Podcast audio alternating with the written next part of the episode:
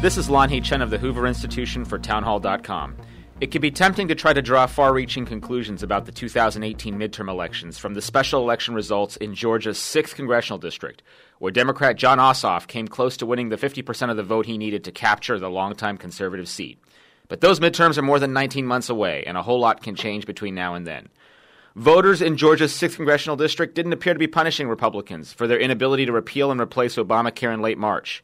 A single failure to do so can be attributable to growing pains but a continual inability to pass into law a conservative, market based alternative to the Affordable Care Act will have electoral consequences for Republican congressional candidates across the country. Now it's time for President Trump and congressional leaders like Speaker Ryan to finally deliver. Failing to do so will impact election results not just in Georgia, but across America. I'm Lon Lanhee Chen. Learn more at townhallreview.com.